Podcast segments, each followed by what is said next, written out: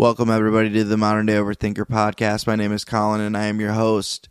This week's episode is with Zach Nielsen. He is a licensed mental health therapist based in the Quad Cities. And we talked about a lot. We dove deep into things and could have talked for even longer than we did. We talked for two hours. I cut the podcast episode down a little bit and I made sure to give you all the good stuff, the best stuff, because it was all good stuff. And throughout the podcast, we talk about Zach's transition from social work into therapy and how he got into that and how he created his own practice and what kind of work he's doing and what kind of work he's working towards. We also talked about trauma based counseling and that being his main thing and what he specializes in. We also talked about societal expectations, addiction, recovery, and therapy. So, if you're someone that's considering therapy and wants to hear the point of view of a therapist, this is a great episode to listen to. Or if you just like listening to interesting people, another reason to listen to this episode. So, without further ado, this is episode number 53 with Zach Nielsen.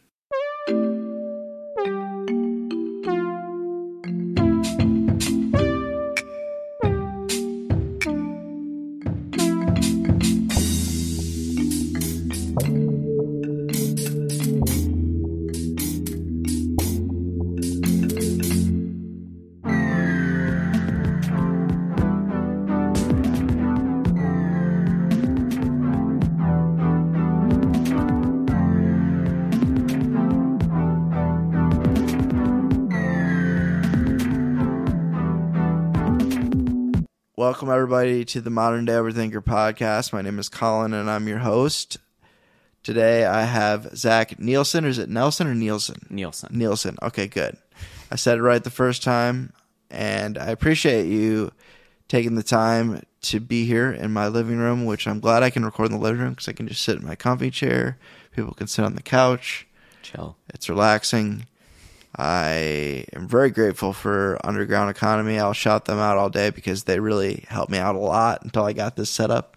It's a place downtown, uh, Davenport. Um, used to be the RME building, but now it's called Core or Oh yeah, something. Yeah. I Uh, they changed the name. Uh, we don't do well with name changes here in the Quad Cities, so Don't we know it? yeah. Well, I want to start out by having you introduce yourself, kind of what you do, a little bit about your uh, your background as as a therapist, and uh, we'll go from there. All right. Um, so my elevator spiel that I give every prospective new client that like comes in, I do like consultations because Yeah. I want to make sure people actually get where they need to go. I always tell them, you know, I'm Zachary Nielsen. Like I, I started my journey as an advocate for victims of sexual assault and domestic violence. So I did a lot of work doing like crisis intervention work. So I would go to um, the hospitals when someone had been sexually assaulted. I would go to someone's house. I would um, be in the court systems a lot too, like advocating for people and helping them with orders of protection and um, basically always being involved in anti violence work. And there got to be a point where I was having to refer people to like someone else to do the work that I really wanted to do. Like I'm all about tough. yeah, I'm all about people's stories and I I've kind of always been a very nosy individual. I think it both aids me in my work, which is why Mm-hmm. it kind of led me there naturally. But then I went back to grad school to really become the therapist that I think my like younger self would have needed. And so I trained specifically in trauma informed counseling and LGBTQ plus like specific interventions. And then from there jumped off and started doing couples work and individuals work. And now my practice is it's predominantly focused on queer individuals. And I would say I also have a lot of um, female or female identified individuals that I work really well with and and I think as an expertise because I think the female population and the queer population have a lot of intersections in terms of the stuff we go through. And now I'm actually within the next year and a half updating my practice again, which is kind of how I live my life. I'll be a sex therapist within a year and a half and be predominantly focused on couples and individuals doing sex therapy, which I'm very, very excited about. It's been a life dream of mine. That's awesome. So, what was your undergrad in? Nothing, Nothing? to connect it to. Like I did, I started as, as a psychology major. I hated my psych professors. They were like these old, crusty Ooh, white where'd you go? Ashford University in Clinton. Okay, yeah. Um, and I just didn't like any of them that much. And Mm, that's but I loved my communications professor. He was like the coolest dude. And so I was like, I'll just minor in psych and do English and communications as my major. And so that's what I did. And I got out of college not knowing any of what I wanted to do. So Yeah. social work kind of called me. I was like, ah, I'll do that.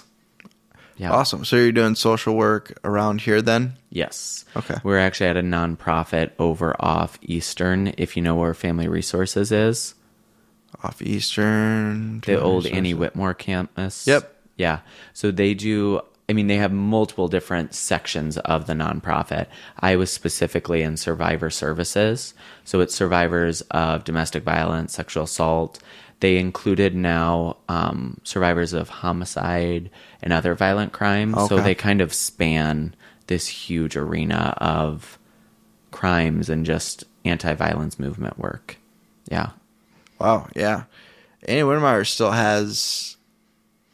There's kind of a whole lot. There's a, a, multiple things going on over there Yes. in that uh, that area.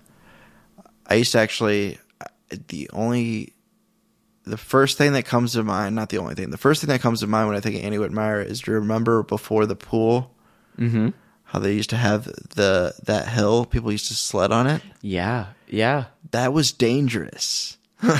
I mean, yeah, yeah. like for me personally because I there it would like be three different slopes okay, and then you hit that last one And you it just would just send you off and there's like a little bit of uh it bring it takes me back to that every time I hear that and I also I uh know that there's a lot of um it's usually teen teenagers that are there that are combative behavior disorders stuff like that Am I, is that still what's going on over there because i know it's I believe so. Yeah. I mean, so I left in and that was super random that i brought that up but yeah i was just like that's the first thing i think of is like when i had when i ate it so bad on that hill like the trauma that you live with, It right? just- you probably drive ah. past Eastern and you're like, I'm like no i'm like every time i'm like i'm so glad that pool's there yeah, it, it stops It stops- it saves lives. Sa- that pool's saving lives Yeah.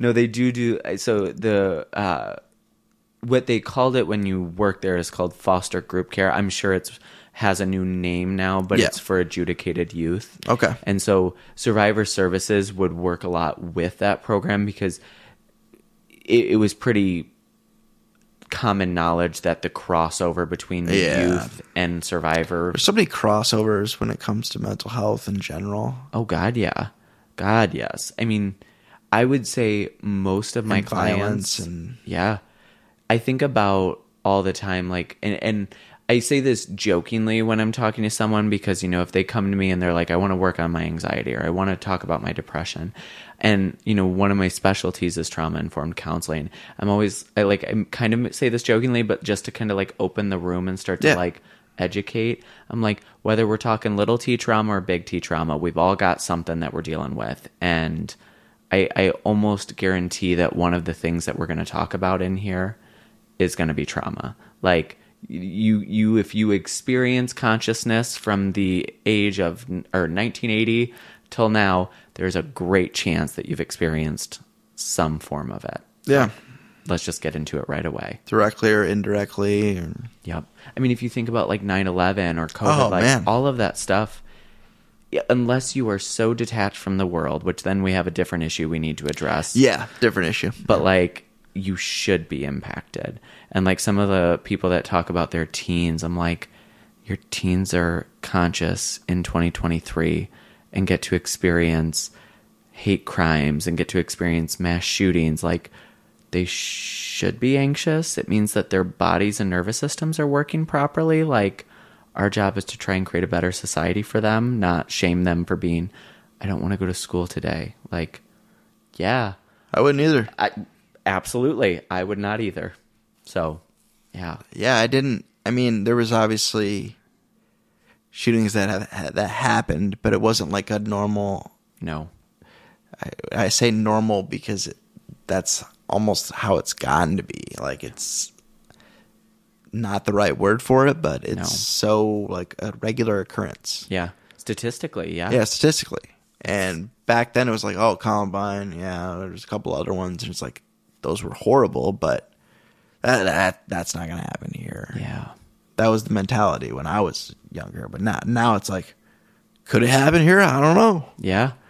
Well, and I think too about the idea of so I grew up in a really small town, and so you knew just you knew everyone and you Okay. knew everyone's family, and like there were like you always knew the kids that had troubled Yeah. like families. There just was never there was never that level, and I think with I, I mean I don't know what all connects and intersects there, but it was it was never something that I think I had to worry about. I had homophobia and like hate crimes to worry about in different ways. Yeah. But gun violence in a small little farm town school was not it. Even though most of those troubled kids were probably had access to shotguns and rifles, that just wasn't I feel like the shootings happen at bigger schools. I'd have to look into that, but I don't know. I mean, well, maybe that's just the ones you hear about more. I don't know. That'd be an interesting stat to look at. Just, it's a really depressing stat. I'm I going to be it's honest. Like, interesting. I said not, not, yeah, not, not exciting, but something like, oh, well, what's going on here? Because I mean, obviously, you know, it's uh there's more kids you got to worry about at a bigger school too. yeah. So, and it's easier to get. I think it's easier to get. Well, I don't know. I've only had I only had my experience, but getting being an outcast in a bigger school might play a bigger factor. Yeah. I mean, you talk about, you know, being the kid that got kicked out of class, being the kid that didn't necessarily care about like school. Did you ever feel like that level of isolation? Like everyone else is on this track to get out of high school and go to college, and I feel this other path? No, not really. Uh, I knew I was going to do it, but I don't know if I was necessarily. I thought I had to do it. Not necessarily that I wanted to do it. Like I wanted to. I was all about you know going to college because that's what you're supposed to do after high school is go to college and and you get a good career and get a good job and da da da. Uh, part of me was always like, well, it didn't take me long to realize that that wasn't enough. Uh, and school became very like, uh, I'll go and get my degree just because that seems like the thing I'm supposed to do. Yeah.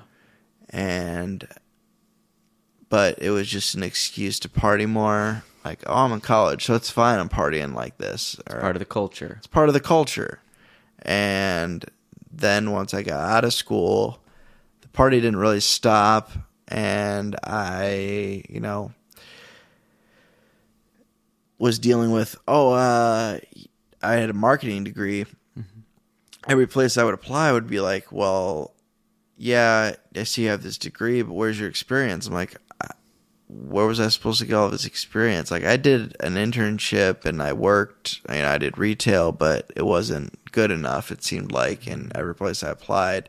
I also wasn't the greatest interviewer back then. I wasn't very confident mm-hmm. in myself, and I was more like, "Let me show you that I'm a good employee. Like, just give me the job."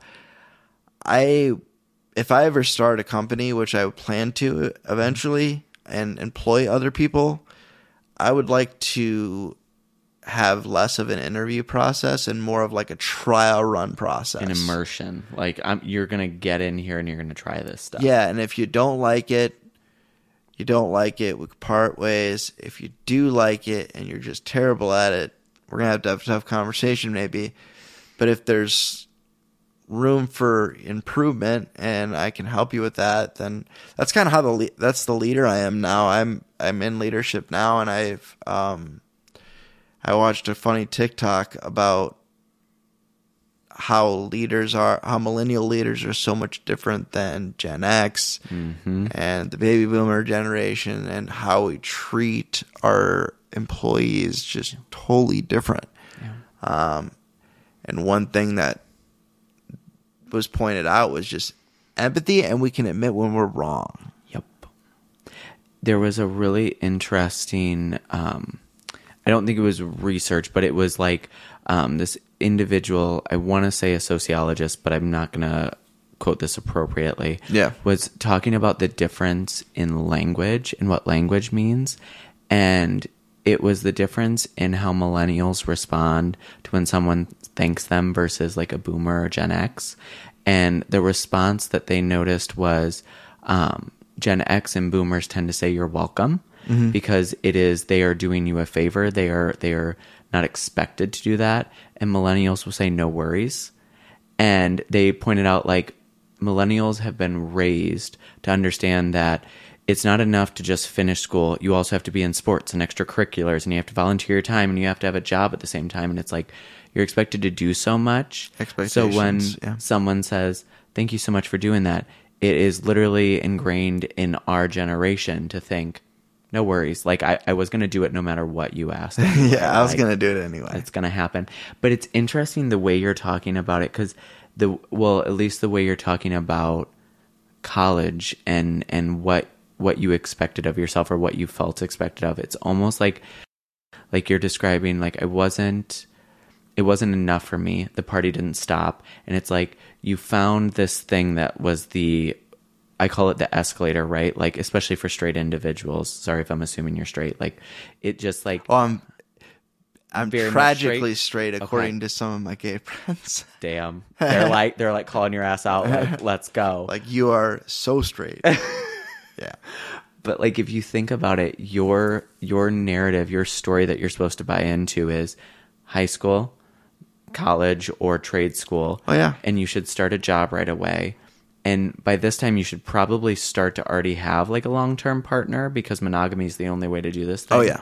and then marriage kids and just hustle for the rest of your life and then you should start living your life at 65 or 65 and a half depending on what you get to Yeah. but like that's like your brain your body got into that groove got into that escalator and got maybe to like the third or fourth step up and was like this fucking sucks Well, we're all figuring out that it doesn't make any sense. no It's so backwards. yes yes it well if you think about And it it's not like don't and, and, and people say like, you know, millennials don't want to work. It's like not that we don't want to work, it's like we don't want to be taken advantage of. Yes. That's I mean, that's one of the reasons that I started Bloom Therapy was I in grad school you're really conditioned. I remember there was one professor in particular and I love him dearly. He kind of like he held the space of like being a helper can be look like so many different things. So one of the projects he had us do was, you know, create this business proposal. Like in grad school, you mental health grad school, you never talk about money. You never talk about what it looks like to kind of make sure that you're also good and like you're moving forward in life. Mm-hmm. And I remember he did this and I created the, like I spent hours on this thing and it actually was Bloom therapy. And I remember I gave him reference images and I gave him a storyboard of like colors and thing and he's like it, this is amazing like but you know like the project was just needed to be these like certain items and I had them in there, but I'd went so far because he just opened my world. And I remember like every time that I would bring up like questions about like what about private practice or hospital settings or just anywhere else other than nonprofit and like you would feel this deep level of shame they would like make you feel They wanted you to do nonprofit. yeah, like community mental health, which is great and Yeah. it needs to be there. And we clearly need diversity in all of it. Yeah. And I remember when I got back into the nonprofit sector, there was this feeling of like you can never do enough because I was a supervisor, so I would supervise staff and make sure all their caseloads were okay and grant work and all of this stuff. And then I was also doing my own like I was being a therapist. And I started Bloom Therapy in COVID because I was like, there's got to be something more out there for me. And I was approached by a lady that was, she was like, I'll do the billing, I'll do all your financial stuff. Like, you you just get to do your therapy. And I was like, this sounds like the best gig. And then once, so I went from nonprofit using and abusing me to this other group that basically she was taking so much money off the top of every clinician and not really doing the actual work that she had promised she would do. And I was like, so I'm just getting taken advantage of every step of my career at this point. Yeah. And so me and another lady, we decided we were like, let's take the gamble, let's do it. And so we both jumped out and, and opened our own practices solely. And it's just this feeling of like I don't I don't mind working. In fact, I love working. I love doing what I do. I just don't want to be taken advantage of. Yeah. And I don't want someone to basically like sit there and be like, I'm going to push some buttons and take a lot of your hard work off the top. I think the generations before us were conditioned to believe it is what it is. This is what you have to do. This is the system. This is it. This is how you play the game, or you're just in the game.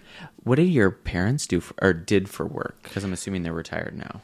Yes, uh, they started a uh, business uh, when I was it started in '95, and my dad and his business partner, and my mom and my dad's business partner's wife all worked together and started a company that started out by printing uh, manuals for a I won't get too specific. It was for a uh, appliance company and a large appliance company, and they kind of expanded, did some warehousing, started doing assembly, doing more parts for the refrigerators and the other appliances, and uh, mainly refrigerators and freezers, and it just kind of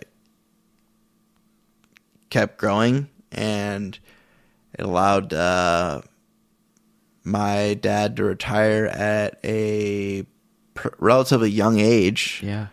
uh, in his early 50s and um, his business partner was a little older so he was ready to get out and he's like well i think i could do that too and my mom did a lot of stuff behind the scenes and then helping with us uh, you know i'm one of three um, middle child um, Oh my God. Yes. Okay. yeah St- full picture. I'm starting to get it. starting to get it now okay Yep, yeah yep. yeah so that's why i um i think that's why i'm a comedian Yeah. but uh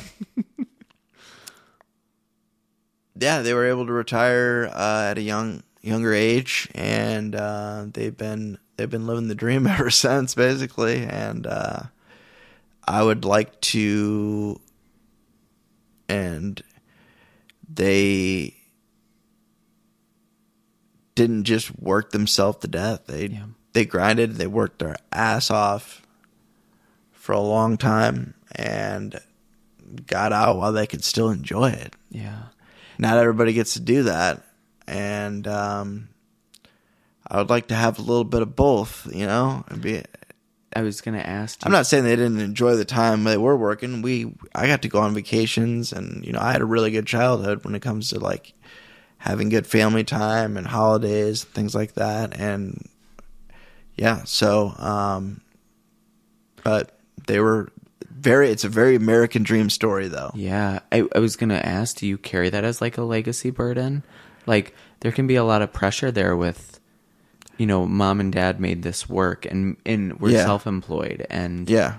that like effort. Um, not really. Uh, I thought it was going to be more of a. Uh, there would be more of a push for me or my brother, who both went to business school, to take over the business instead of them selling it. Uh, but there was not. Uh, obviously, we were asked if we had any interest in it.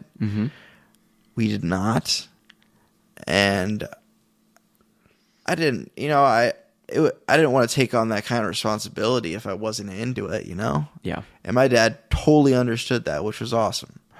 And uh, my brother hasn't lived in the Quad Cities for a while. He lives in Chicago, so he didn't want to move back to the Quad Cities. He loves Chicago, so he's staying there. Yeah. And uh, yeah, so I don't look at it that way. Uh, I do look at it as a little bit of a competition to see if I can retire earlier than them. Just like a personal thing, Yeah, yeah, no, not really like a super healthy inside that brain I hear. Like you're like dad retired at 53, get ready. 52 and a half. yeah. It's coming. because and and he, and part of it is, um, you know, you know, who knows if he'll still still be alive at that point, but it, if he is, he would love it if I would, would just like because we like to talk. We've always liked to talk crap, um, and if I could be like, hey. I beat you by two years or something like that, and he would he would think that's funny. I don't really like to intermingle my job and the podcast on these episodes, so I edited a little bit out here. So, yeah, that's why there's a gap. But back to it. Because they know I do a lot of stuff outside of work. Yeah.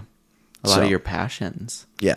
Because I mean, you were we had met for coffee, and you were talking about like comedy Mm-hmm. is one of those things. The podcast is one of those things. I mean, and I think there's so much to be said about like it's hard when you're in that building space where it's like I have to I have to live in this present moment and not not look to the end of this journey. Like I'm in foundation mode still.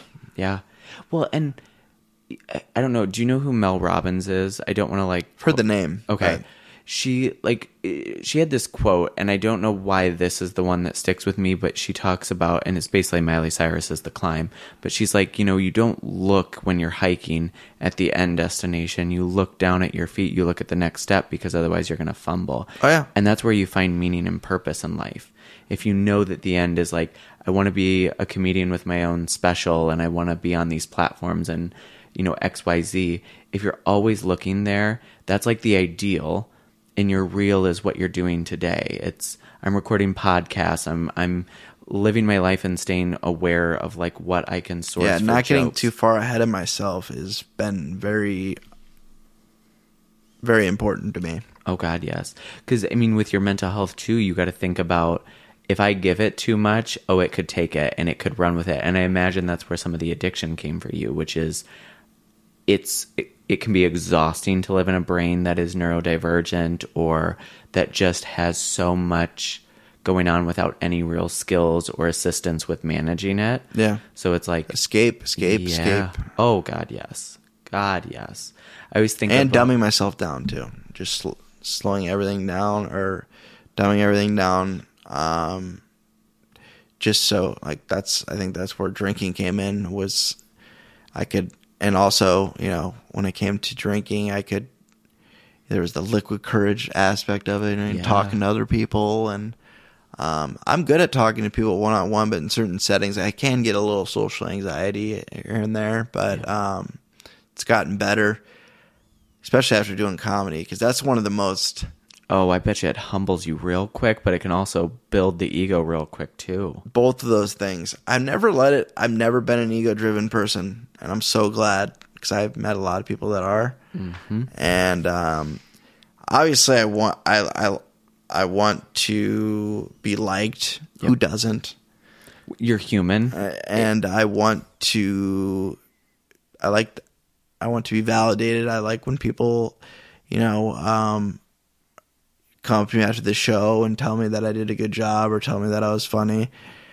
Um but there's still part of me that's like if I know them and they come up to me after the show, do, did they did they just say that because they know me and they came to the show? Did they actually enjoy the show? But the coolest ones are, and not to take discount anyone who's coming to my shows and enjoy and actually enjoying it because they enjoy my material and they just enjoy me in general. But I had a random, uh, I say kid like I'm an old man because he's like in his early 20s come up to me after the show and he's like, dude, you were my favorite. And there was like seven or eight of us and they were all pretty strong comics. Like, Yeah. and he's like, dude, you're my favorite. You're like, and I, and I thought I did pretty well. It wasn't like my strongest like performance. Yeah, Yeah. yeah. But, um, and he, he's like, he's like, yeah, let me get your, like your social, your socials and stuff like that. I'm like, like, oh, I'm at this point, like where people are asking for my, like, to follow me on stuff. Like, it was very, like, um, it was, it was very cool and very, and I just accepted that. I, but at some, sometimes it's like, I've talked about this on the podcast before, taking compliments and accepting compliments is still difficult for me sometimes because I'm just like, like we were talking about earlier, like, yeah, like no worries. I'm just doing what I'm doing. Like I was gonna do that anyway. This is no big deal. Like Legitimate. that isn't shit. Like yeah. Do you ever? I mean, because I I noticed this in myself when I opened Bloom Therapy. Like I had always dreamed of, I like when I was a kid. I think it looked very different, but I wanted to open some kind of space where like queerness could be represented. yeah, where you can just be yourself and be yeah, open. and like and accept other people. I Yeah. think that's one thing that I do just instinctively because I'm like everyone deserves to be accepted as they are. Yeah. But there's like this point and I remember one of my friends I was like it's like I don't know, I just feel like there's going to like I need to get to the next step of being a business owner. Like I need to get to and they were like girl, there's literally no extra step. Like you own the business, you Yeah. do all these things. It is what it is. And do you ever find that like as a comedian, as someone who does podcasting, like has all these outlets, do you ever feel like you're like waiting for the point where you feel like a comedian or you feel like, oh, I've done it. I've done I Yeah. I now get to claim the identity comedian. I've claimed the comedian because I've been paid. The paycheck meant the Once I got, and it was never. she collected her bag. yeah, yeah. I got my bag, which was never. it's never been a big bag. I think the most I made off a comedy, and for one, well, I hosted a show and I made some money off of that, but that was different. For me, just me performing was like forty bucks or something like that. Like, and if you think about it, though, I was on stage for like ten minutes. That's good paycheck for 10 If minutes. you factor the, that hourly, that's pretty solid. Yeah. Uh, and yeah, I do have some shows coming up, but uh, I've done shows in the past, and I feel like also there's like a kind of a new school of comedy, like a new school of of everything. Like you know, the uh, as uh, the millennials are taking over, and you know, really starting to run the show more. Things are changing, and with comedy, it used to be there was like this unwritten rule, like you had to do all these open mics, you had to grind it out, yeah. do all these shows, and then you get a shot at doing something cooler, a bigger showcase or whatever. Yeah. But now it's like, dude, you're funny. We're gonna put you on a show.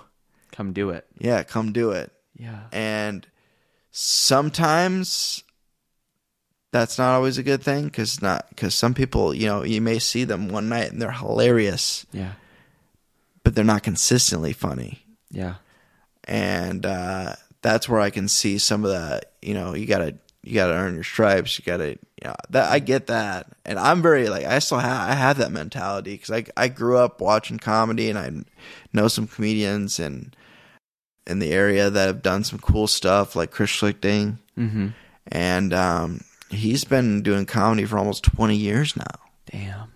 That's awesome. and that's insane. But that's not his full time job. Yep. Um, I know he would like it to be, and he's very, he's so close. Yeah. he's and he knows it too. Um, I've tried to get him on the podcast. Maybe one day he'll fold, but he's very. Uh, he doesn't do a lot of podcasts in general. Other people have asked him, so locally anyway, mm-hmm. which is fair. But uh, I like that you're just like calling him out and like I will. If you leave this in the podcast, like I feel like I'd tag him. I'd be like, "Hey, oh yeah, this." He loves getting tagged, so I'll tag him. Yeah, and be like, be hey, like minute marker this, just Yeah. so you're aware. this to this. we talk about you specifically, Chris. And and roast you. Yeah. No, this isn't roasting. I love Chris. I um I haven't had the opportunity to uh I've only been a part of one roast. Roasts are so fun though. Um no, but I will uh give him a hard time because I I know he'd be an awesome guest uh not just as a comedian but just as a person. He's a he's a great guy and uh he's a teacher. He's uh, he works with. Um, I won't say exactly. Well, you could easily look up where he works. Uh, his name is not John Smith. Yeah, So- pretty obvious. Yeah, Pretty obvious, but he works with more the troubled youth, yeah. and uh, you got to have thick skin for that, man. And you got to be. Well, being funny probably helps him a lot. Oh, I bet. I bet. You know what's interesting though is you're talking about him and talking about your story. Like I almost like see like I mean, and I think this is where again like I could tie it to mental health is that idea of if if you're always seeking some kind of some outlet like I was thinking about this the other day. One of my friends is is writing a book right now and they're such a beautiful creative. They're this person that I think I'm like, if I could just absorb your spirit or bottle it, I feel like it would just do so Yeah. well.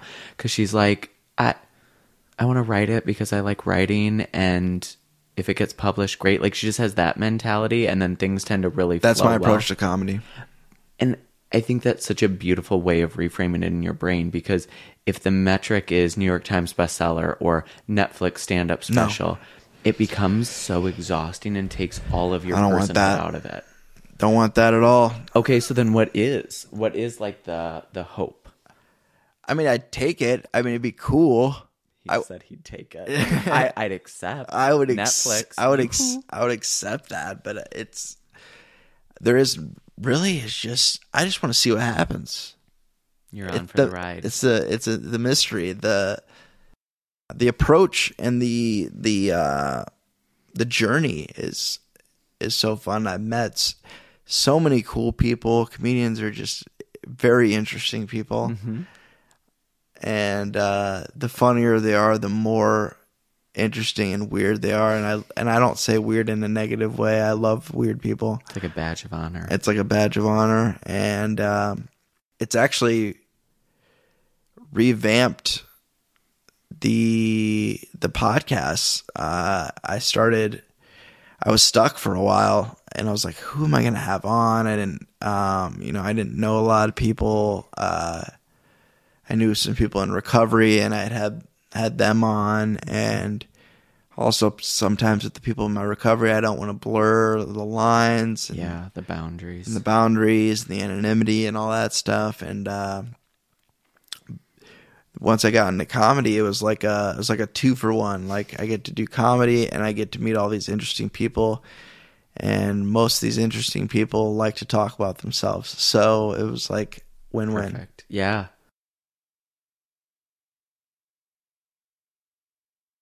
I don't want to talk about comedy for my my podcast is not a comedy podcast, so I have to. There, there's also that too. I have to like make sure I. uh How come?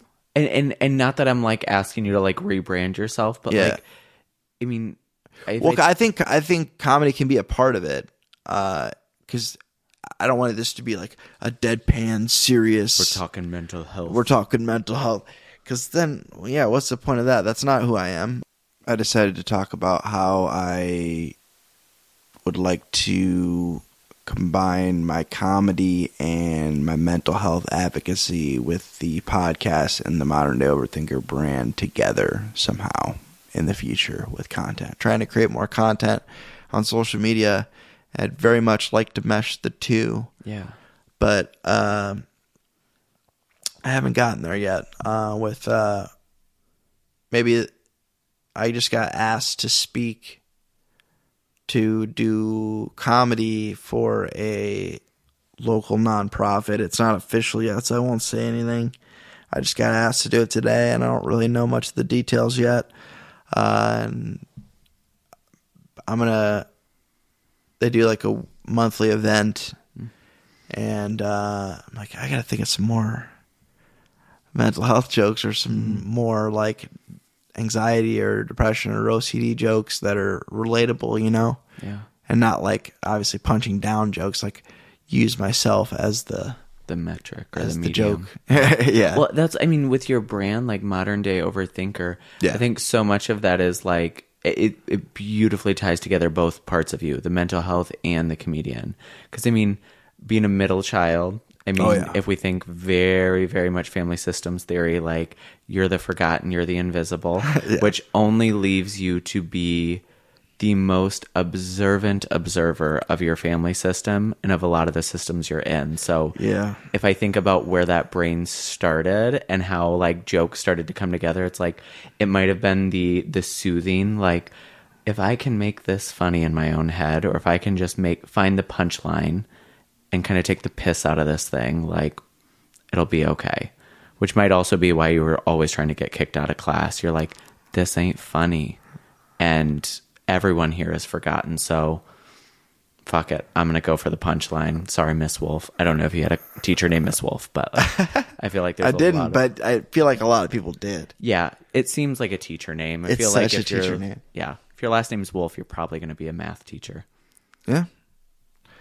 Uh, I also think, yeah, the uh, from being observational, it's also tied into relationships. Like people don't realize how much I'm paying attention. Mm. Like, uh, I remember my my ex was like, "You remember a lot of stuff." Like I told you, I was like, "Yeah, I'm just paying attention." Like Just listening. just listening and she's like who are you or what it was a compliment for sure and because she wasn't used to that um and uh yeah you'd be surprised at how many people and which you probably know you talk to and you're like did they get any of that Y- yeah, yeah. It, but you know, here's where I try and bring it back to for for me at least. It's Don't get me wrong. There's times where I zone out, and I, I'm yeah, and I'm working on that. Would- especially with the ADD stuff. I've been talking to my psychiatrist about that and working on the ADD. I'm like, do I really have to have another diagnosis? one more, another one. DJ Khaled. Yeah, it's like the mental health. one. Yeah, like really, just give me them all. Jeez, at this point, uh, but it's like okay, I, I accepted it. It was an acceptance thing for me because I was like, no. Yeah, uh, and I'm finally approaching that part of it because for a long time it was like we need to focus on OCD, we need to focus on anxiety, which is a big part of it, and the depression. But she's like, I notice you're all you can be kind of all over the place, or yeah, scatterbrained and not able to. And I was noticing it at work. I'm like, I, I really need to get a hold of this, otherwise I'm not gonna be able to keep my job because I'm gonna be all over the place. it's you know it's fascinating because in the fourth wave of counseling so we went through three waves and the third wave was feminist. And fourth wave is more geared towards this lens of we're all a smattering of all the things. Like you know if i think about it there are some some minor like if the spectrum is like diagnosable ocd falls up here and like just everyday ocd like experiences over here like everyone is basically all these slider scales and if Yeah. you're a human being you should It's like uh, have like we're learning about autism. Yes, yeah. And I mean, I will never forget the the day that I started my own personal therapy journey and my therapist was like asking me about some of my like family members and I was like, "Yeah, I don't I don't think anyone has any mental health stuff. Like I think like not to say I'm the first or like I need to be like this like unique creature." Um and then like as we dove in, she's like, I, th- think your like your mom has a severe amount of anxiety from what you describe how she treated you and she's like and your dad sounds like he either has some like ADHD or like some kind of like attention thing and it just like broke my world open where I was like oh I guess we all kind of have Yeah. Our own stuff like it just Zach and I decided to talk a lot about listening here. do you feel like it's born out of anxiety or do you feel like it's just something that you're like I love learning more about people I love hearing more about what you think Uh, there's that, and it gets me out of my head too.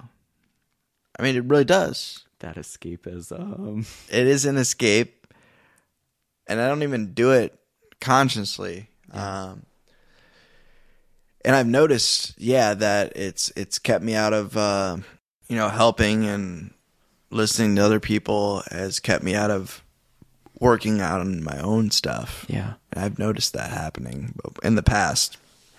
I It still happens sometimes, but less often. I'm it's boundaries is, Yeah. is what has been way more important to me as of I don't know how long ago, but not that long ago. Yeah.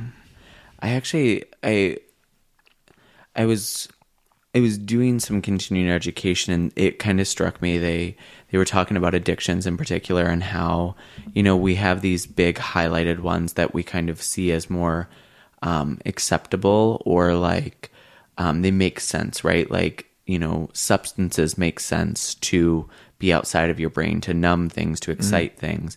And I like was never understanding why I feel this sense of like I love talking to people. Like I love I love being a therapist, but I am also the person that like I cannot not ask people very deep questions Oh yeah. at Target. And like sometimes my boyfriend will be like, "Can we just get deodorant and get out of here without you asking someone about their relationship?" And I I didn't realize until this person put it, but it was like she's like, "I'm addicted to people."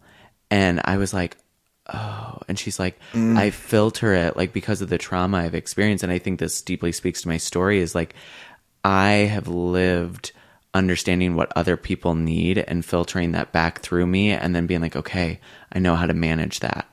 And so the addiction to people, to being around people, to Oh, yeah. Being what they need became such a pervasive thing.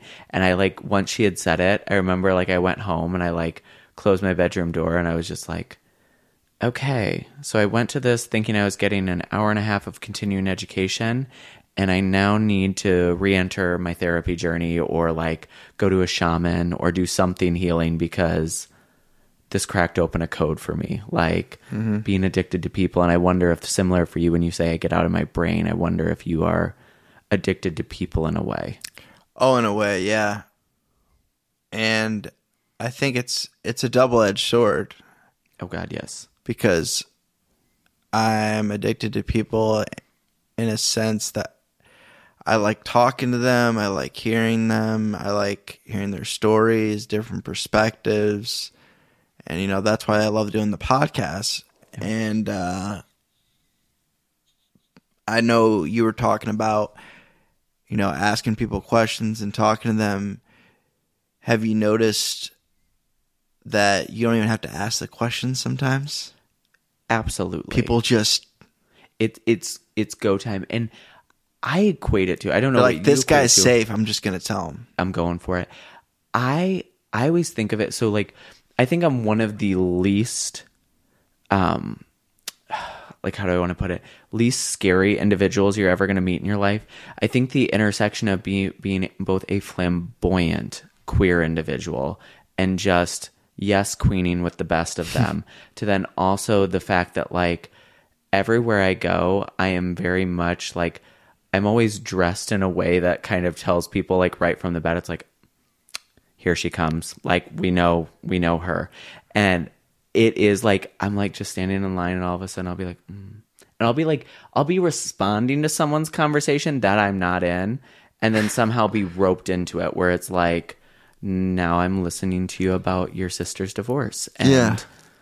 sounds like your sister's going through a lot right now and sometimes like yeah, you're just like, I'm in this. well, and my boyfriend has this thing. He actually stole it from my friend, but like I'd be like, mm, just having some big feelings right now. That's that's my cue that I'm doing too much in a target. He'll be like, mm, so everyone's feeling some big feelings right now, and that's supposed to be like my like our like safe word for him to be like, I don't give a flying fuck about what Patricia's going through at Target, Zach. Like, I want to go home. And so usually if I hear big feelings, I'm like, it happened. It did. Oops, I did it again. Britney Spears style. Like, it's going down. I don't even want to talk about Britney Spears. I love her, but Let's get into it. What's the tea? Why don't, what's wrong? Did you see the ranting video at the restaurant? I did not. You need to get on gay Twitter because gay Twitter keeps. Everyone told me to get on gay TikTok, uh, and I was for a little while. Uh, and then you watch some different videos and your For You page got fucked. yeah, yeah. Twitter, gay Twitter. I need gay Twitter right now for a post I just put up because they would support it. Yeah. because uh and it's not even it has nothing to do with that community but i feel like they could relate to what i was saying i actually meant to say gay tiktok not gay twitter here just to clarify and uh yeah that video is on my tiktok if you want to comment but we'll talk about that here right now because they're very supportive of when you say the you know people when it comes to women and the lgbtq community kind of Yeah. uh, intersecting a little bit Yep. on their experiences. So I put out a uh, a friend of mine, an online friend of mine. I have some online. Who doesn't have a few online? Very friends? millennial, millennial of you. Yeah, Like, my- one of my online friends that I uh, connected with on TikTok because we like each other's content, and uh, I asked her. I was like, because I was looking for content ideas, and I was like, "What? What's a what's something you'd like to hear a man a man talk about?" Because I'm trying to do do a thing where I'm because one thing I've noticed on TikTok, hearing women talk about is they're like, men aren't vulnerable enough mm. and things of that nature. I'm like, I'm super vulnerable. So like, let's get into it. let's and then I got I got roasted. I actually got called a soy boy because I wasn't being masculine enough. Oh, so there's where the patriarchy is violent against you. Yeah, it was funny. be- What she asked me to make a video about, which I think is an important thing to talk about, is she asked, she goes, "Do men care about women's body counts?" Mm. What's your answer? I did not see your post yet. So what is your Yeah. answer? Do you care? No, Thank the fucking Lord. dude. What? There on. are so many other things for me to care about than that, Yeah. and As The- long as we're practicing safe sex, right? Like exactly important. Yeah, if you're just out here wilding, like I, you know, I gotta be safe. I gotta be safe. There's that aspect of it. But you, as a single woman, doing whatever you want to do, or if you're in a relationship where you have that agreement, I couldn't be in a relationship like that. But if you are, go for it. That's your thing. I'm more of a for a relationship, it's me and you type of thing. Um, I, yeah, the polyamory thing I couldn't do. It it would just destroy my head. But I know that. Uh, but no, my thing is like so many men came in on the com- comments. Not a ton yet. It hasn't got a ton of views, but it's more comments than I've gotten in a while. And that were saying that basically the body count is equivalent to whether or not you can trust them. And I'm just like, where, how does that correlate? Just because they've may have slept with a lot of men or women or whatever Mhm. in the past, what does that have to do with their loyalty? It doesn't. And what I'm I can understand, like, if they have a history of cheating, yeah, red flag. yeah, but that's a behavior. That's a behavior. That is not a I have sexual needs and while I'm single or in relationships that I am open or polyamorous, I'm getting my needs met. And I also understand if I flip the script and I'm like, yeah, if I was if I was born a woman or in a remotely attractive woman, and I had the sexual desires I do as a man, or just just I do now, I would be. a terror. It would be, yeah.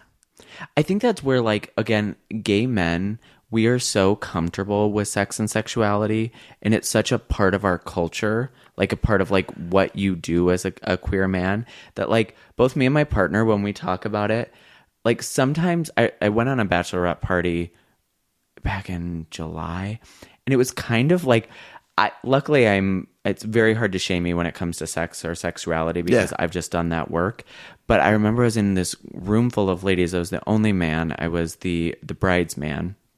And we were talking The Bridesman. That's it- awesome. Very great title, right? But we were talking about like body counts and like these numbers started, and I was the last one to go, and I was like, oh, I know this is going to be it. But like the first individual was like three, the next one was like 10. One of them got pretty spicy and was like 21, and I was like, okay, we're getting closer. Like, yeah. And then it gets to my number. And I like I don't actually have a number to be quite frank, so I usually like ballpark it and I give basically like I know it's less than this, but I know it's higher than this. Same. And it, to me it's like one Sorry, Mom. Yeah. Apologies. I, luckily my mom doesn't know how to work podcasts, so like Yeah. even people who link her, we're good.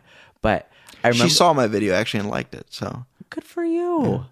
The support. I love that. A mom that support. She's like good good good for oh, you. no, she's she's full fully supportive of the podcast and the comedy. My dad loves the comedy more, which is awesome. yeah. Well, just supportive in any way, right? Because the coolest thing that's happened to me. Well, let's keep talking about this. We'll we'll get back into the comedy in a second. Uh, I don't want to ruin where we're at with that, but you understand where I'm coming from. Like, why the connection between body count and I, you know, like, my my what's your theory on that? my take on it doing some of the sex therapy stuff and the the continuing education is it is a mirror holding up to those individuals Yeah. so if you see someone who fully owns themselves who It's so judgy. it it absolutely is, and I think about it in this way. Like, I remember I worked with a couple pretty early on in my career, and the the so it was a male female dynamic, and the the woman was upset that the male was masturbating to porn. Oh, okay. And you know, like I, I kept in mind all the context, and you know, one of the things I had asked was like, you know, do you engage in solo sex practices? And like that was a quick, hard, like the room, the energy sucked out of the room. I was like, mm, I fucked up with that one. Okay, sure, sure, sure. But I got to this point with them where, and then they never came afterwards. But I felt good about what we were able to open up. Was like, you get to have say in the partnered practices you have but in people's solo sex practices, what they do to take care of themselves, you don't get to control that. And I think the same when you're not someone's partner. Like me and my partner. You partner. could not agree with it, maybe. Or, Yeah. And and again to keep in mind like the porn that he was watching was not like underage. It wasn't somehow illegal. Yeah. It was very it was almost like not to no it, again I hope this individual doesn't listen but like it was so boring it was typical and I was like Yeah. yeah this makes sense like you go away for Pretty trips for stuff. multiple weeks like Yeah, dude's gotta. it's it's going to happen. He's a individual with needs. Yeah. But I always think about the body count question as if you feel so insecure and feel like you do not provide enough or like you can never meet a certain standard, you're going to try and find something in that person that allows you to be superior. And body count becomes this metric that you can hold against a woman. However, I always think it's paradoxical makes because that same man will love the skills that that woman brings to the bedroom and the fact that she can communi- communicate very articulately exactly what she wants and what she enjoys. Yeah. Like she gives you the roadmap to the orgasm, and you're like, I like this. This Instructions are good. amen because we're not mind readers as sexual partners. Yeah. Like you should. I'm reading your body language. Yeah. But specifically for male and female partners, like I don't have your body parts, so I don't know how they work. So I do my research. I watch a lot of porn. I read books. I do whatever I need to do. But um, say yes to more. Say no to less. Like turn left, go up. Like that Friends episode. Do you remember where they were like given the roadmap of like, so it's in seven quadrants, and she's like, so you start with a I one. actually never got into Friends. I know you're gonna hate me for that. No, no, no, no tea, no shade. But like the one episode that got got pulled in, and it's actually pretty funny. It's uh, Rachel and Monica, so Courteney Cox and Jennifer Aniston, teaching the men about um, eating them out. Oh, and so they give them quadrants, and it's funny because they're like, you got to go like a one, a one, two, three, a two, a two, a seven, seven, and like you can tell they're all getting real into it. And I like always think about that. I'm like, think about if that was how normal we had these conversations as partners. Like, the sex would be amazing. Like you would get what you need. communication is so important for so many different things. Sex being one of them, but probably the most important way of communicating because there is so much wrapped up in that. There's so much of our our humanity. There's so much of our I mean, it's called eros. It's the energy of the erotic, the energy of the creative. It's where like your life force lives. Hmm. And so I mean that's where a lot of trauma can happen is, you know, if you don't feel heard, if you don't feel understood, if you don't feel safe to do those things. So you're okay with a woman with a high body count. Do you prefer it? I wouldn't say I. Pre- Now The- we're getting into the weeds. the the amount that I don't care is pretty Substantial. it's pretty substantial and ki- and ki- almost funny. If you're still listening, I appreciate it. I hope you're following, subscribed on your favorite podcast platform, and if you're able to leave a review, I would really appreciate it. Back to it. At a certain time, maybe I would have, you know, when I was younger, uh, I would have thought, oh, you know, she's been, you know, da- damaged goods, she's used, whatever. Yeah.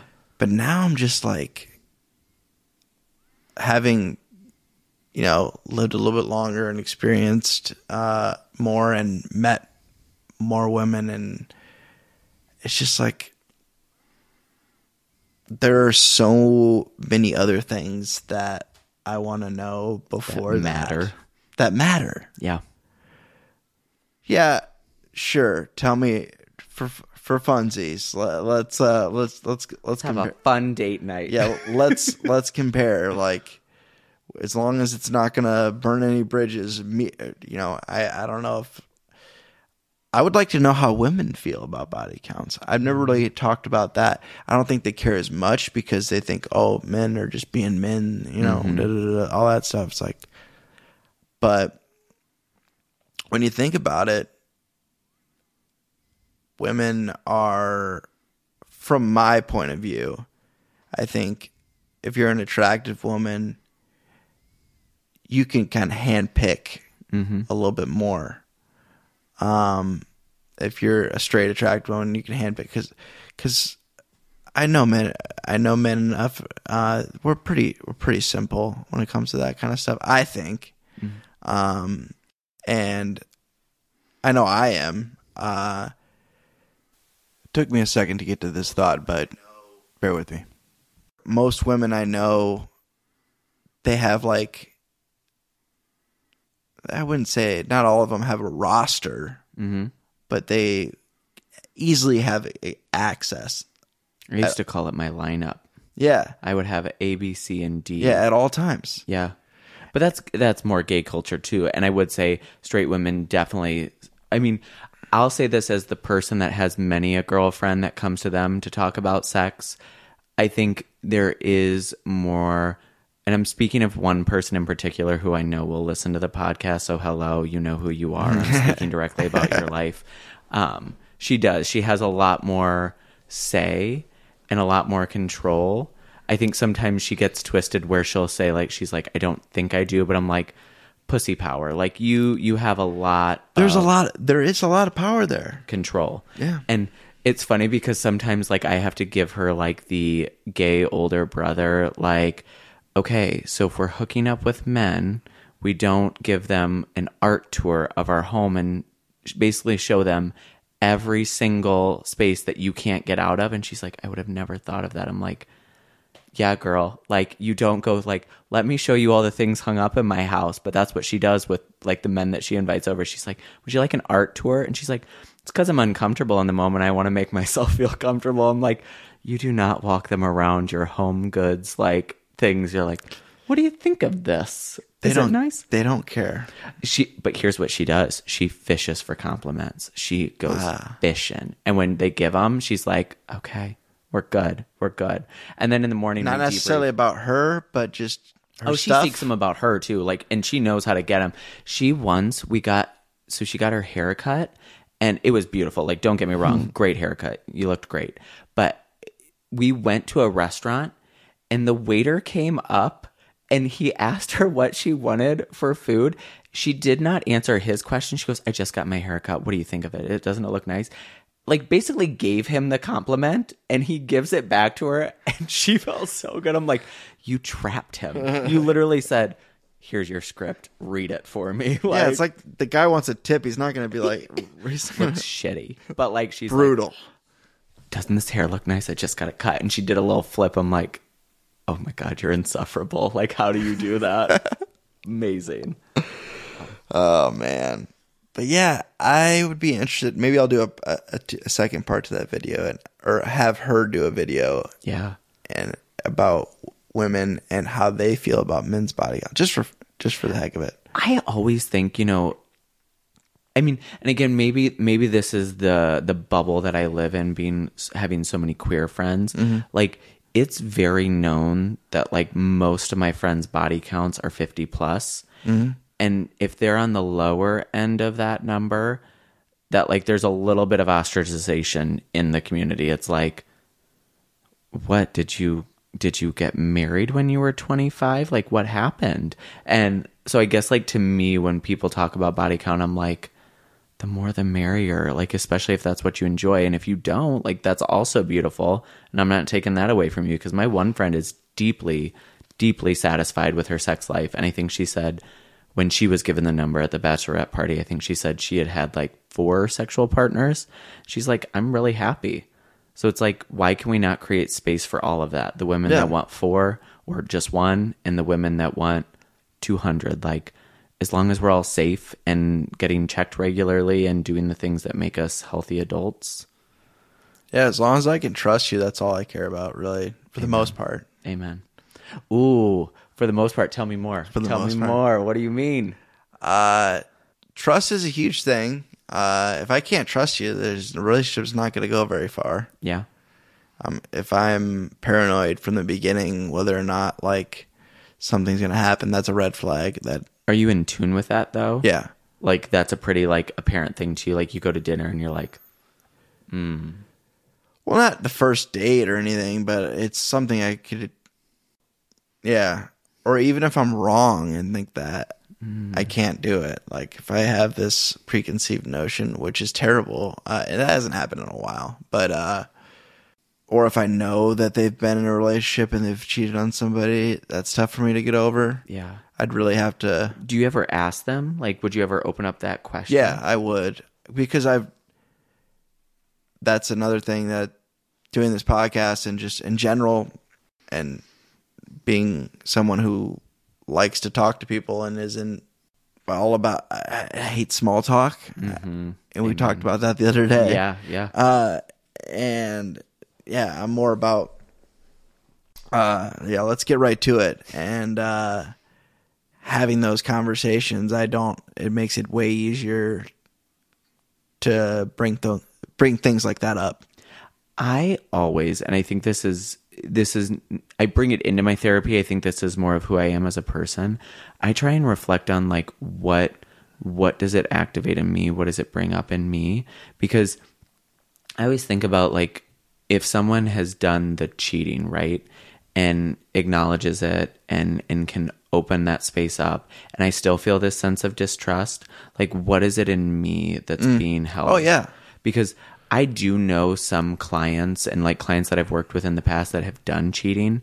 And like I like in therapy I offer offer them the space to explore that. Like you know your work now is to figure out like can your partner that you're currently with are they at a space in their life where they can handle that? Like you know their mom didn't die yesterday and you're about to be like hey I also cheated on you. Like maybe now we need to think about how to do less harm in this moment you know what led you there like what things were you missing what things have you not worked on to be able to say to your partner like hey you know we have sex once a week and i notice i am just so so turned on all the time that i i really could use some more partnered experiences or but it's about like what it does in you and so when you say about trust i wonder Yeah. if some of the addict like experiences in you where you're like I don't know if I can always trust my impulse control. I don't know if I can always trust those things. And so when someone else feels distrusting, it's like, does that bring up the part of me that also distrusts myself?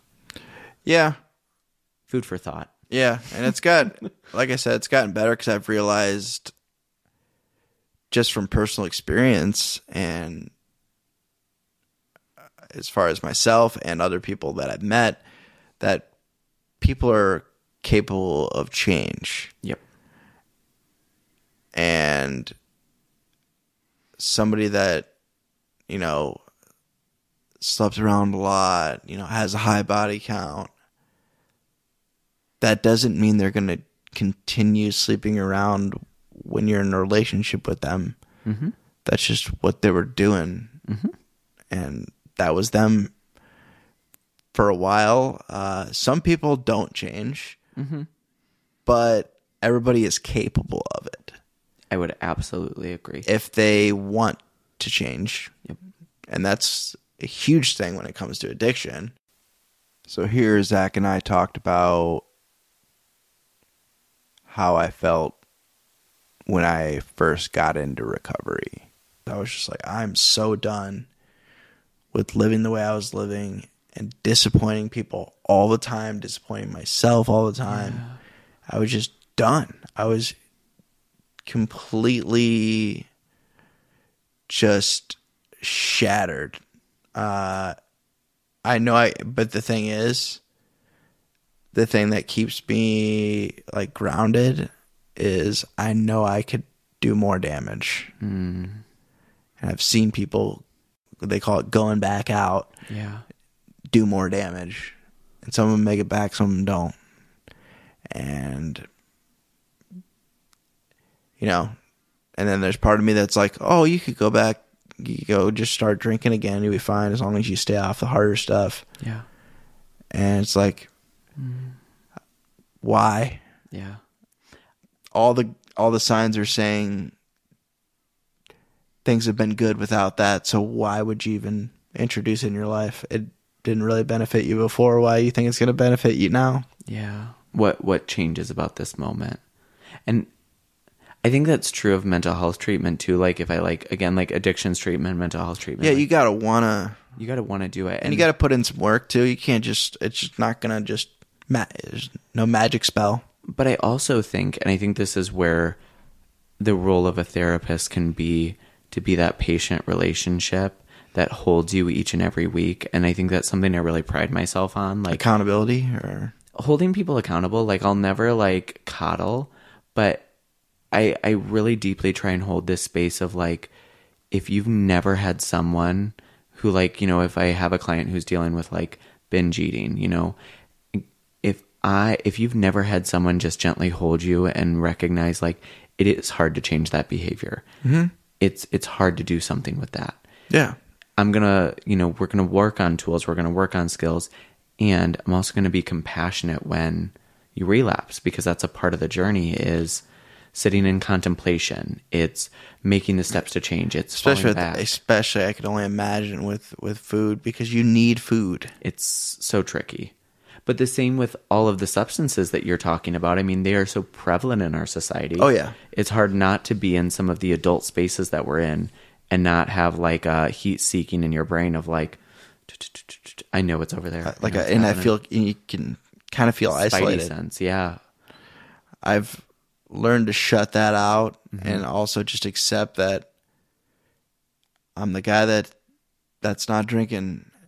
And also I've noticed a trend of people that didn't necessarily have a problem with drinking. They might have drank a little bit too much. Mm-hmm. That are just you're like, this isn't healthy for me. Yeah. and just kind of cut it out. And it's a, you know, people get on a health kick and, you know, it used to be just, you know, going on a diet and booze wouldn't leave the diet. Mm-hmm. But now that's a part of it. Like, oh, this is holding me back. Yeah. I when I was in undergrad and even like the beginnings of grad school, I was I was a big stoner. And Yeah. at the time it was I was doing so much that I like needed the escape. And I like I I recognize for myself like it's not the thing that can help me because it's not something that aids my life. It's something that takes me out of my life. Yep. And so it it's not something that I would say like it became such a crutch or a crux, but it was something where I'm like, I want to so deeply feel my life and like feel the disappointment, feel the the gratitude, feel the the grief, feel the loss that like if every day that I have an overwhelming experience at work or have a really hard uh, interaction with a professor or a, a, a client in practicum or internship, I just go home and smoke a joint. Like I'm missing out on You're all escaping. the things. Yeah.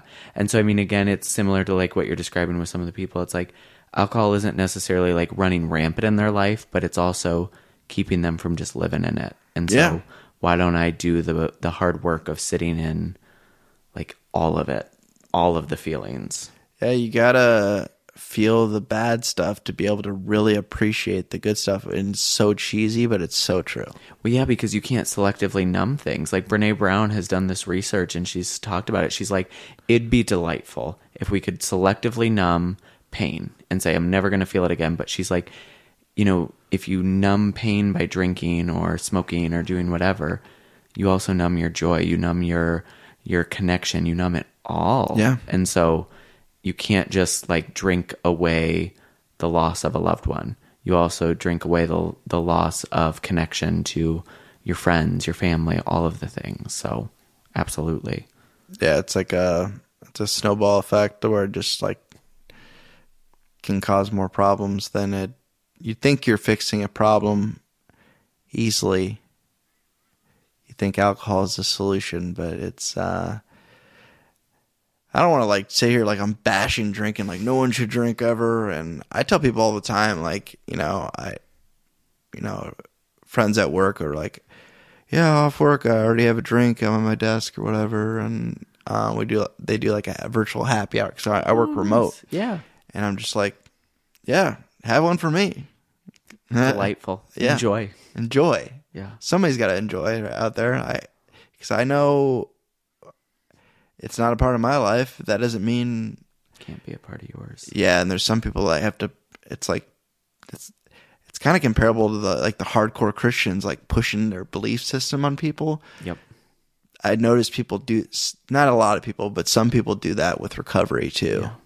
Like push their lifestyle on some people. It's like I ugh, I don't want to do that at I all. Think, I think that's where like um I've tried to keep this a lot in mind over the last like at least a couple months. It's this idea of, you know, everyone deserves to be a fully diverse human being. Yeah. And the more you accept all the parts of you, I mean, there's a lot of research in part psychology that, you know, the part of you that was an addict is a part that was trying to keep you probably from pain or from disappointment or from disconnection. Yeah.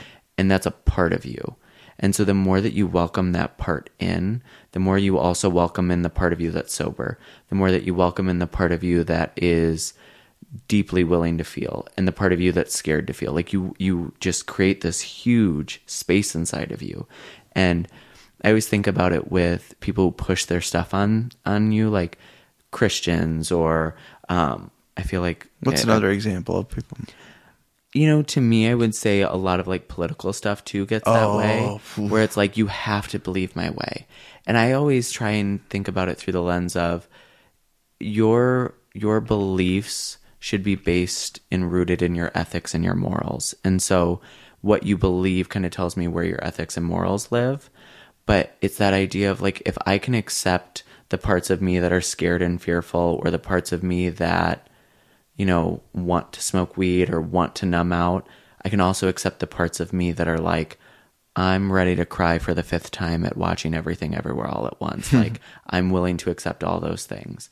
And so I like I like hear that through your story. I hear that through like what you're saying. You're like, I'm trying to find these spaces where I can go to a meeting and accept the person that reflects back to me, the part of me that wasn't ready. And I can see it in them. And I can see the person who's so gung ho about this that they like want to spread it from the mountaintop that like this is the only That's how I was when I first started. but that's a part of you then. Yeah. And so it's when other people do it too, you're like, huh, I wonder if I was that way. I wonder if I was, you know, that intrusive or that overwhelming. And it's, again, if you can create more internal space inside of you for like, ooh, That's a part that wants to do. Yeah, one thing. I, one thing I had to learn the hard way.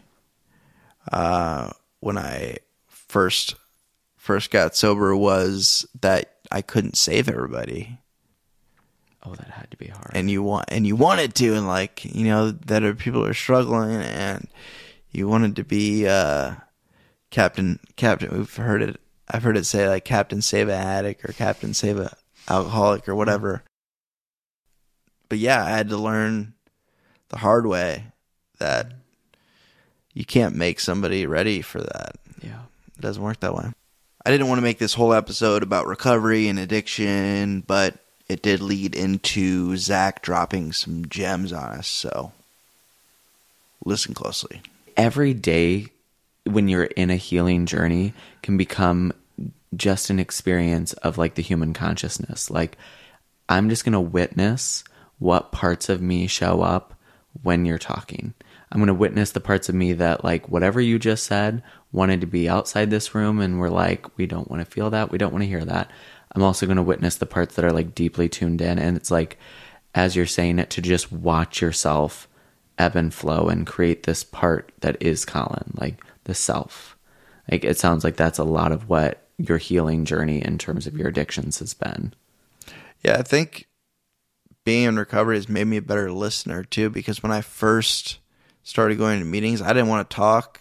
I was like, uh, I don't have anything to say. I don't know what I'm supposed to say, and that's it's pretty common. And it's and now I look at it like, oh, cute, how funny. Uh, like I remember being that person and not thinking they had anything important to say.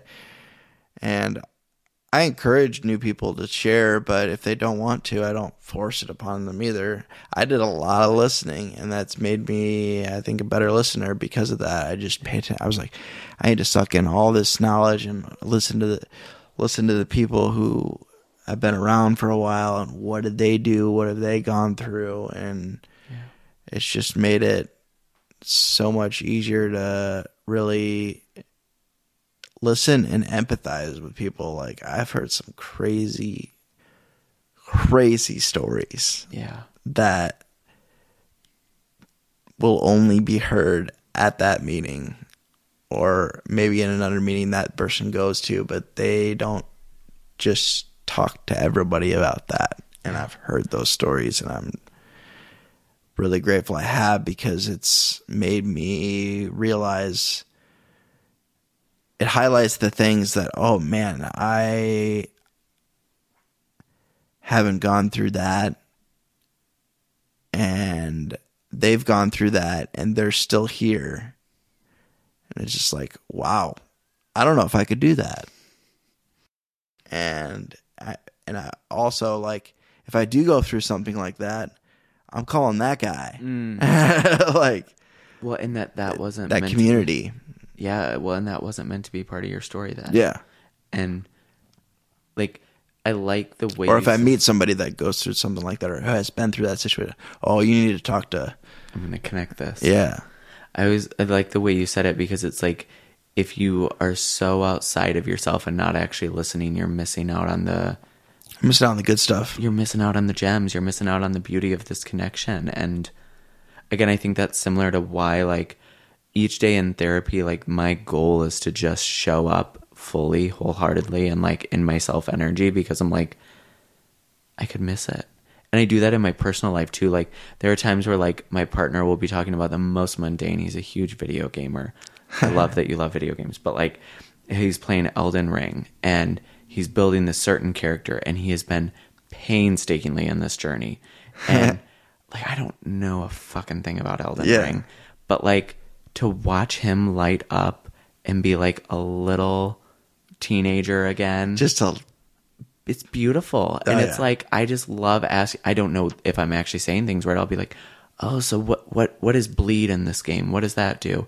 And like it's like i've opened a door for him to be like thank you for giving me my podium.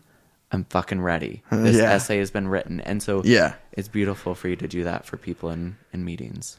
Oh yeah, that's and uh, yeah, people. It's weird that I'm at a point where people ask me like for my advice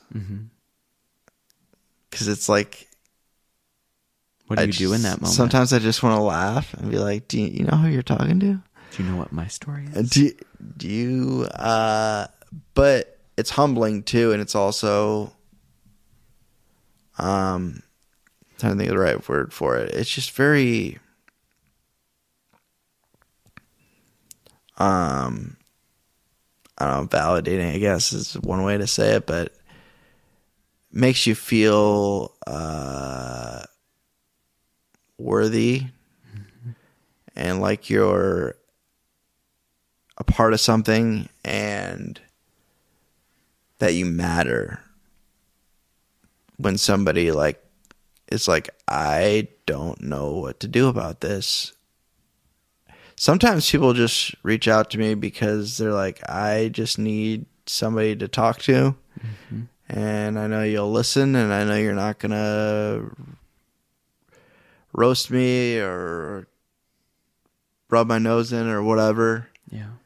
And uh, there's sometimes where I'm like, "Ah, man, I wish I would have roasted that guy because he, he needs it right now. But I'm, needs a little- but I'm not the one. Yeah. Whatever.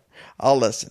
Uh, I'll let their sponsor do that or whatever. And um, yeah, it just uh, it's weird being on the other end of things. I, I used to be, and I still am. I'm constantly. I'm not on this pedestal where I think that I know everything, and I never want to be that person where I think I know everything. I always want to be learning. I always want to be growing, and having that perspective keeps me grounded. And uh,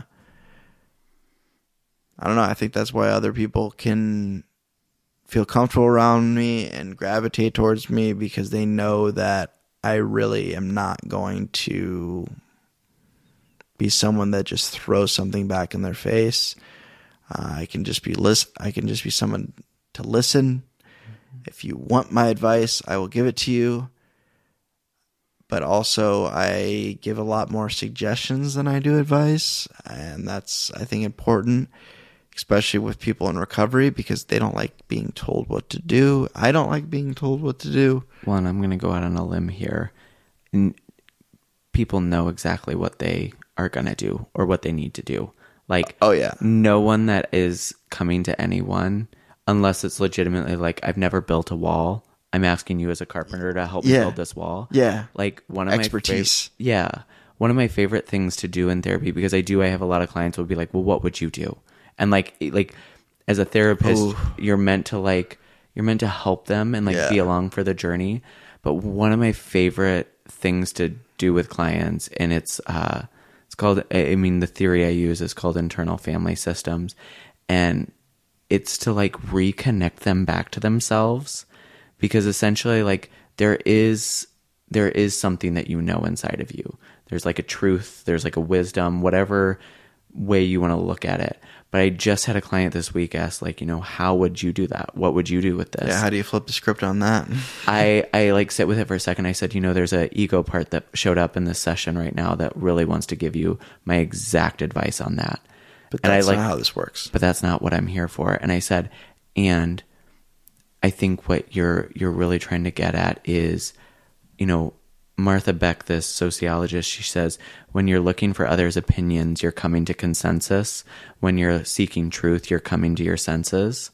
And so I'm like, so what what could be your truth? And like we did this whole meditation Your where truth like is not my truth. no, and I it shouldn't be. Yeah. Me as a queer man who's gone through deep levels of homophobia and hate crimes is not going to be the truth that a, you know, middle-aged straight man experiences going through a divorce. Like we have very different walks of life. Yep. I can experience the same emotion, Yeah. but you've got to figure out what your truth is and that's what we're here to do together and it's like it's the most beautiful moment when like and i love it when clients like just whisper like because like you know that they found what they wanted Yeah. they'll just be like oh sure mm. and you're like we're there? We're there. Yeah. and like and it's not to like it's not to like be power over. It's to be like in this a moment we, we have power to give each other space to be our fullest selves so i'm going to let you be the pettiest version of you and say what you need to say about your ex. And then i'm going to hold you in the space of like what does your morals and ethics say for you to do? How should you treat that person? How should you treat yourself in this moment? And it's like these beautiful moments of like, I know when something has come open inside someone because like I feel an energy. You can, yeah, you can sense it. Oh, and I like leave that session. I'm like, ooh, we're feeling it today. It's, Yeah. it's a good moment. That person was in the right space at the right time, and we were having the right conversation, and it all just intersected into this beautiful. Like, this is why I do this. Yes, yes. like my boyfriend knows when I come home, he's like, "Oh, you had a good one today, didn't you?" And it's like, but I try not to see sessions as like metrics of like good or bad. Oh, I yeah, just try yeah. and see it as like that moment, even if it was a sentence that hit or resonated between us. It's like, oh, that was that was a gem. I I'm have a gonna- purpose. Yeah, yeah, absolutely. So I wrote some I wrote some random stuff here. Yeah. Uh, so we covered some of this already, but as a therapist, Yep. uh, I like to ask any therapist I talk to, what is something that you've noticed recently? Uh, it's probably related to the pandemic, but it could be unrelated to the pandemic. But what's something that you have noticed as like a, a trend that a lot of people come to you with that kind of disturbs you a little bit. Hmm. That's like this is ha- this is a lot of people are having this problem. So I don't know if it disturbs me. I think Well, not what- disturbs, maybe not the right word, but that's like, oh, this is a lot of people. yeah, I think it's the TikTok diagnosing. Like oh, people, and and I think, you know, I like there are moments like and I I think this is just me being a deeply feeling person. Like I will go home and like there'll be days where I do cry about some sessions or I cry about like some of the people that I'm working with mm-hmm. because when people are seeking these like understandings of themselves. Like, you know, I have a lot of clients who will be like, well, I watched a TikTok and now I know that I have borderline or I watched a TikTok and now I think I have autism. And it's like, they're, they're so deeply seeking. There's like this, this little child they inside want them it to be true. they want a meaning. They want to understand themselves. Mm, yeah. And it's like, and I think it's such a trend in mental health where, like, you know, people are looking for anything to help them feel valid and help them feel seen and heard and This is why I am the way I am. and this is why I've always run into this in my life. And it like it it hits me sometimes because there will be a client who it's like you can tell so deeply. They're like I've never been able to explain this about myself. And if I could just if I could just put a word, if I could l- slap a label on it, it would help me rectify 30 years of my life. And it's in those moments where I'm like, Oh, I don't know if it's going to do it for you because I don't know if we do find like if I do the the assessment and it comes to be true that you are this. But then like it, maybe it gave you a sense of direction, it like put a end to your chapter on that section, but it's like I think that's a trend I see in mental health and it it always hits me because it's like we're all different. Self-diagnosing because of TikTok and media. And I think it's the it normalizes for me that we are all very different people, but we're all dealing with the same thing. We just want love, we just want acceptance, we just want meaning in this world. Like at the core of everything. yeah, and we want to understand ourselves better. Yep. Always. Yeah. I didn't even think about that. Like, I've talked to people about it. I've been, uh, I kind of, I've had my diagnosis for quite some time, besides the ADD thing, which is new. Uh, that I had to come to acceptance with because I didn't want another label. Yeah. You rejected it. I was like, I already have, Done. I already have the labels. I don't need any more. I'm good. In Good. fact, I'm good here. Yeah, I'm all I'm all set. And I would just dodge it every time my psychiatrist brought it up. Then I was just like finally I'm like, okay, you brought this up enough cuz she's not just your typical psychiatrist. I finally found a psychiatrist. I've had a few that wants to really dive into things and talk about things. I wish our sessions were longer. Um but she's expensive. That's where I'm at right now with insurance and things like that. It's funny thing. It's funny because I work in the insurance and um, yeah, that's a whole other thing I could talk about. But it's so rare to find a good therapist mm-hmm. that clicks with you. It's even more rare to find a good psychiatrist because then there's the meds involved. and they have to move fairly quickly like i mean Yeah. a lot of the places that they work are very metric based and so it's Yeah. it's not to She, dehumanize she has you, her own practice. which is awesome because it's not to dehumanize you but it's you know there is some overarching you know board or or thing that's like pushing down on them saying you need to get these people in and out within 15 minutes. And it's like that's not their fault for having to try and figure you out in 15 minutes and do their best but it's like the system we live in to be like you're another number. Come on. Let's go. Let's go. Yeah. That's not how our relationship is. Sometimes it does feel like a little rushed, but that's just because she's booked and busy she's booked. She's busy. I get it. yeah Uh, we go over time all the time, but it's it's because she cares and she goes over time with like everybody. I I'm I'm used to waiting in the lobby because I do it virtually. I'm used to waiting. I'm like I, I the next person's gonna have to wait too. yeah because we're gonna go over here Yeah, Yeah. we're gonna go over, and it's just the way it is with her. And uh, I try to get that last session of the day. so you can have just a little extra time or no pressure Yeah, no, Like, there's no pressure. Get that little extra time, and uh, yeah, she's been very receptive, and she understands. She's always learning. Um, yeah, and I've had her for a few years now, and I. The only reason I sought a new psychiatrist because my other one was like, "Hey,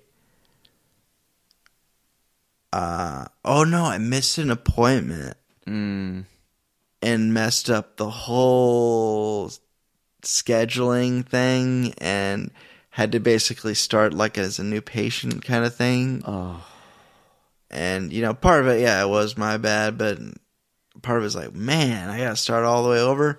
And it was like, you know what? This wasn't great anyway. I kind of felt like my, um, and some psychiatrists are very much like this because they have to get people in and out the door. And she worked for a practice, not her own practice, yeah where I was like, I feel like I'm seeing a drug dealer.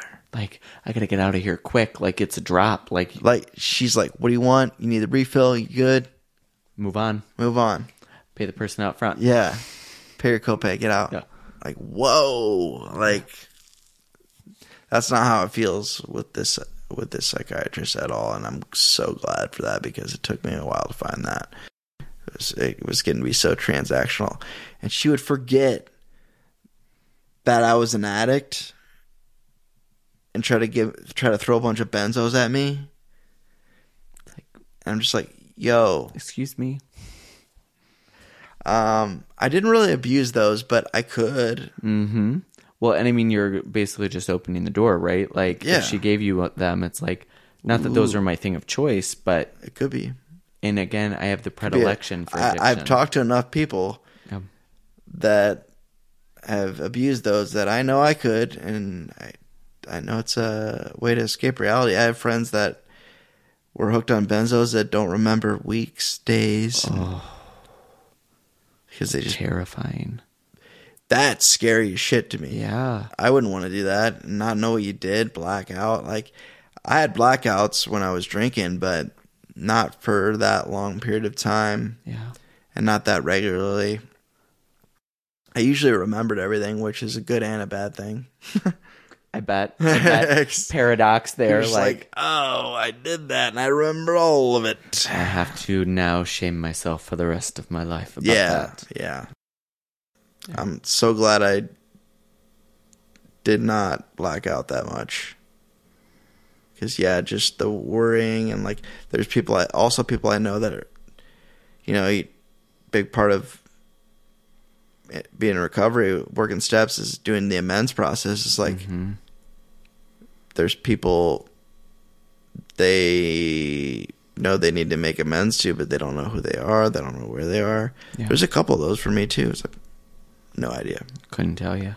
So I just have to. My amends is just to be not that guy anymore and to be a better person.